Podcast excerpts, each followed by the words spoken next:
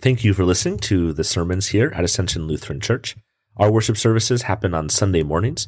8:30 is our traditional worship service and 10:30 is our contemporary worship service. We'd love to see you on a Sunday morning.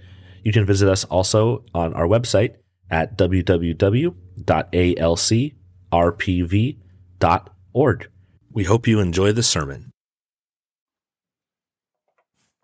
Let us pray. Heavenly Father, we thank you for being a God who shows up, who, as we sang consistently over and over every time, shows up. We pray now that you show up in this room, that this is not about me, about my work, about my preparation, about my words, but about your strength and your power. So, Lord, infuse my words with your Holy Spirit. Give them, give them power, give them meaning, give them peace. Let them go forth and not return void. Let them open up eyes and ears so that your word might be heard and your gospel proclaimed. Lord, bless this time as we submit it to you. In your holy name we pray. Amen. So I wanted to start, before I got into kind of the sermon proper, I wanted to just give a quick rundown of um, where I was last week and to tell you guys about the association that we're a part of. So um, this congregation is a group of congregations called the LCMC, which stands for Lutheran Congregations in Missions for Christ. And every year they have an annual gathering, and it always takes place in some Lutheran land, which is like Minnesota, Iowa, Missouri, right? Those are the places where Lutherans exist, not so much in California. And so we always have to fly there, and we get to see all these other churches. About um, 700 people were there at this conference, and there's about 900 congregations in our association. And so the LCMC is a flat organization, which means we don't have a bishop or a president dictating down. We do have somebody we call the service ministry coordinator who's there to kind of serve the association, but we don't have somewhere where it can just say, this is the way it shall be, and that goes down to all the congregations. That being the case, it's really important that we show up for these things. Because if we don't show up for these things, then you kind of become more and more isolated. And that's a dangerous place to be. And so we had to meet people. We had a wonderful talk by our service ministry coordinator, Mike Bradley. Um, Ed Stetzer came in, uh, who, if you read Evangelical um, Church Growth at all, you've heard that name. He's actually in charge of the theology department at Biola now and talked to us about kind of the world and where it's going and some of the issues and some of the um, hope in the midst of that. And then also a lot of just getting to know each other. A lot of sitting, talking. Um, we talked about forming a California district so that we could make the big LCMC a little smaller and have us do things together. So interesting um, conversations. It was in St. Louis. Um, one of my great regrets was that I moved my time forward, my flight forward a little bit. And then my plan was for Marco and I to go and see the arch after our last thing, but because of my flight movement, we didn't get to see the arch. So Mark said there's a reason still to go to St. Louis. So we still have a reason to go back is to see the arch. Also, um, I got to bring Marco with me, which was really fun. And he um, is in this season of searching and asking wonderful questions. And so I was glad to have him there and to get to meet people and to talk to different seminaries and, and talk to different situations about kind of where, where God's leading him. So a lot of reasons to pray. Um, just so you all know, that is the group that we're associated with. And uh, there's a lot of prayer needed, I think, just because I'm curious about what we're going to gather around. I think there's been a lot of energy about gathering against, like where we were, the previous denomination that we were a part of. But now, okay, who are we going to be? Where are we going? What are we going to be great at? Are we going to be great at raising up clergy? Because there is a major clergy shortage as the boomers are retiring. There's not a lot of pastors following behind them. Are we going to be great at um, sending missionaries? Are we going to be great at whatever we're going to be great at? So, reasons to pray for you all. So while I was gone, uh, Tommy took over and did a wonderful job. I got to listen to his sermon and I really enjoyed it. So thank you, Tommy, for taking over. Um, and to Faye and Townsend, um, appreciate you guys. It's really nice to know that we can be gone and um, things still roll on. So Tom introduced us into this idea of God being faithful, going through the fruits of the Spirit. Now, by contrast, the fruit of the Spirit is love, joy, peace, patience, kindness, generosity, faithfulness, gentleness, and self-control. There is no law against such things. And those who belong to Christ Jesus have crucified the flesh with its passions and its desires. This idea that God has planted us by a river and his Holy Spirit is flowing and giving us the soil nutrients, the water that we need. And as we just bask in God's presence, these things of him come out. These characteristics of him faithfulness, love, joy. These are the things of God that are manufactured, are built, are grown out of us. And so we're looking at these different characteristics. We went with love last month as we opened this time, and now we're moving into faithfulness. And you would say, yes, love and faithfulness are two different things. But if I sat you down right away and say, tell me how they're different, you would probably start using a lot of similar language. Well, you're with the person, you care for the person, you, you stand by them, you, you do good things for them, right? Love and faithfulness, you know they're different, but how are they different? And as I considered this and talked to Tommy and kind of mulled this over in my head, I want to give you a math equation. Um, I'm born of a physicist, and I'm at a church where there's a lot of engineers. So, all of you, your moment has come. Okay? This, this is what we've been waiting for for all the years. How can we describe faithfulness? And I should have used um, those symbols and things. But since I do words, this is what I think. Faithfulness is love multiplied by time. As I consider the difference between love and faithfulness, I think you can show love in a single moment. You can put someone's needs in front of your own, sacrifice yourself so that they can have what they need, and that is love. Jesus showed us love on the cross and Easter empty tomb. He showed us what love looks like. This is love. But you can't show someone faithfulness in a day. You can't show someone's faithfulness in a moment. Faithfulness is love showing up time and time and time again. So that when you stand in a situation and you know the person or you know the thing, you can say, I know how they've acted with me for the last 20 years, so I know how they're going to act with me. The songs that Townsend chose and Gab sang so wonderfully. Songs, I know you're going to do it again. I know how you've been, and I know how you will be. Faithfulness is our ability to look back on the acts of God, God in the garden. When we go and we totally mess up and we go our own way, God doesn't go, well, okay, that's it, creation, I'm done with it, no more, gone. But instead, he faithfully shows up. He gives a curse to the serpent that one day you will be destroyed. On their way out of the garden, he clothes the people, the man and the woman, with skin. You know, I've read that's the first animal sacrifice. So that their clothes would not with garments of leaves that will brail and break, but with skin that can last. Faithful out. God is faithful on the cross and in the empty tomb. He shows up. He dies and resurrects for us breaks free of sin and death. And that event has influ- impacted all of creation.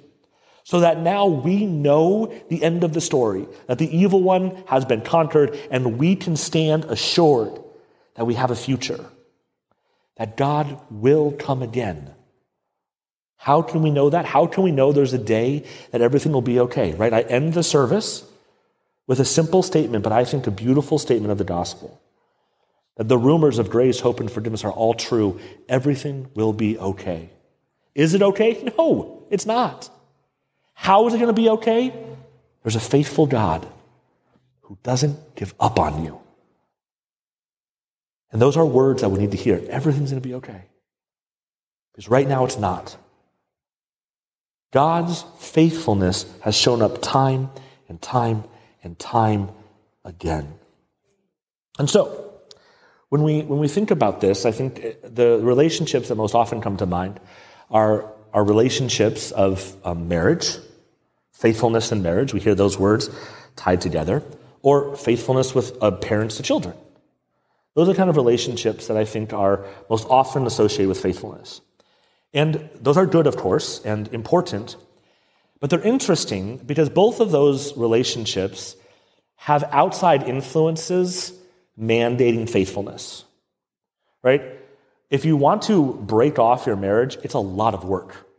There's a lot of paperwork, there's a lot of pulling apart of things, of property, of, of money, right? There's a lot of work that goes into that. And your children, you birthed them. You've seen them since they were tiny, growing up, right? All of this. So, faithfulness out of that, those are kind of bound by biology or bound by the law. I want to submit to you that I think there's a beautiful relationship that can help us to think about faithfulness in a new way. And it's why we had the reading from Samuel or the reading from the end of Corinthians today. Jesus says this in the gospel You are my friends if you do what I command you. I do not call you servants any longer because the servant does not know what the master is doing, but I have called you friends because I have made known to you everything that I have heard from my Father. I wonder if we don't talk about in the church friendship enough. We are people who are made to be friends and to have friends. And if you think about the idea of friendship and faithfulness, something really interesting happens. Inside of my marriage, inside of my parent child relationship with both my parents and, and my kids, those are bound by the law, they're bound by biology. But inside of friendship, if you want to end a friendship, it's quite easy. You just stop, you just give up, don't call anymore. But I think all of us have friends in our lives who have seen us at the top of the top when we are operating well and, and healthy and doing the things we should do. And those same person has seen us when we're at the bottom, when we're nasty and mean and sassy and don't deserve a lot. And those faithful friends who show up time and time and time again show us what faithfulness is. I mean, they could give up on us. We could give up on them. We could just stop because it's easier, or, or yeah, you know, you, you showed that ugly side that I don't want to see, and I, so I don't want to be around that anymore. But friendship that chooses to come again and again into the relationship is such a beautiful, wonderful sign of faithfulness. You see, God is consistent. When we are at our best and we're, oh man, we're doing things and we're serving and, and we're inviting people into church and, and we're giving money and everything's going great, God is there. And we're at our worst and we're sinning and we're just making bad choices and we're hurting people like an Uzi. We're just like spreading hurt and just knocking people down. God is there. And the friends that walked with us amidst the times that we're at our best and our worst resemble and show us this faithfulness that we need. Love multiplied by time over and over and over again. And what faithfulness does is gives us security that we can be who we are and still be called the beloved. Right? That in the midst of all of that stuff, in the midst of our messiness, in the midst of our disaster, we can be still the beloved. And this is why I wonder if simple friendship, Christian friendship, can change the world. People being willing to love and to be vulnerable and to express themselves and to be safe with others who can consistently show up, who can offer a word of forgiveness a word of kindness, not because they have to, not because they're mandated by biology or by law, but because they want to. They want to be in relationship with you. They want to show up with you. God loves you, wants to be with you, doesn't give up on you. Does he have to? No. He should have just wiped his whole hands of all of this. God could, you know, anytime I mess up, be like, well, Scott, that was it. We're done now. But he doesn't. And he's shown us that throughout the ages so that we know that we can be who we are and God will show up for us. And this is the kind of love, this is the word here, though, that so that um, Jesus uses. I call you philos, this word of Philadelphia, brotherly love, consistent love, friendship kind of love. And that love allows us to be secure and known. Now, C.S. Lewis says that um, love, love is an opportunity for us to change. But also, I want you to hear this about what love can do. It says, There is no safe investment. To love at all is to be vulnerable. Love anything, and your heart will certainly be wrung and possibly be broken. If you want to make sure of keeping it intact, you must give your heart to no one, not even to an animal. Wrap it carefully round with hobbies and little luxuries. Avoid all entanglements. Lock it up safe in the casket or coffin of your selfishness. But in that casket, safe, dark, motionless, airless, it will change it will not be broken, it will become unbreakable, impenetrable, irredeemable. The alternative to tragedy, or at least to the risk of tragedy, is damnation. The only place outside heaven where you can be perfectly safe from all the dangers and perturbations of love is hell. Love is risking.